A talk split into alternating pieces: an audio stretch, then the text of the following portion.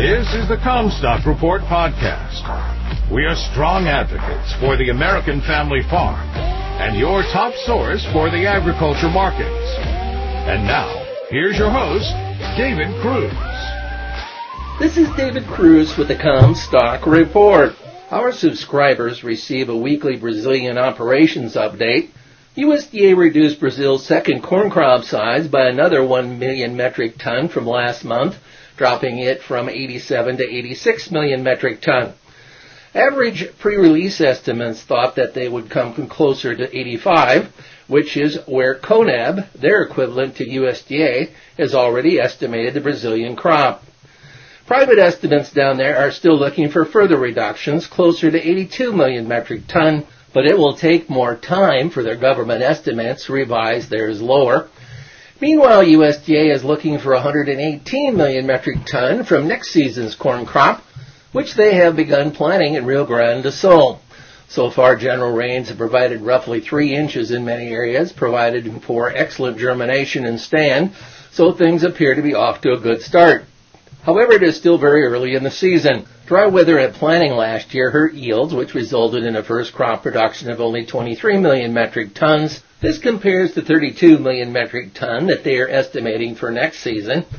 With Safrinha, Portuguese for off-season corn harvesting finishing, Brazil is temporarily flush with corn as end users had to make other arrangements, either importing corn, reducing capacity, or sourcing alternative supplies.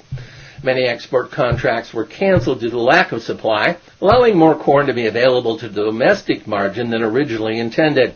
This is seen as temporary in nature, as Brazil will need the grain in January from the summer crop being planted now. Between now and then, stocks will only tighten, which should provide support for prices. Futures prices are trading around $7.63 a bushel right now, after falling roughly 10% from late July. The trend should see prices remain steady to slightly higher, and they'll be highly sensitive to weather. Brazil stocks are depleted, so any impediment from weather should send prices higher. While good rainfall has fallen in southern Brazil, the second half of September is forecast to be drier. This will allow farmers to make good planting progress, but on the other hand could negatively impact germination on recently planted crops.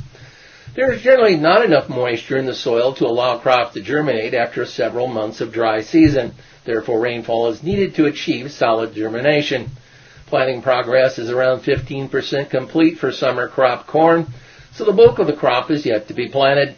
Traders will be watching closely the rainfall in southern Brazil, which could impact the first crop of corn, and next month will will turn their attention to the rainfall in the center west region around Mato Grosso as they look to begin planting soybeans. It was about time for another truck strike in Brazil.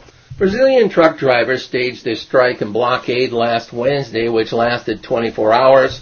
The blockade was spread out across 16 states, but was not set up to protest any specific issue.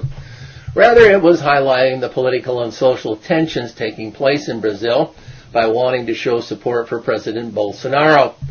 Trucker strikes are an almost annual occurrence in Brazil. While they are temporary in nature, they are successful in garnering attention toward whatever issue they protest, as they can still have a major impact on the nation's supply chain.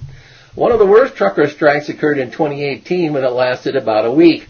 Grocery stores began running out of produce and hospitals began running out of medical supplies, showing how reliant they are on ground transportation.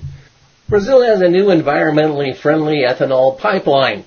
Speaking of Brazil's dependency on trucker freight, Brazil took a small step forward to reduce their reliance on trucks.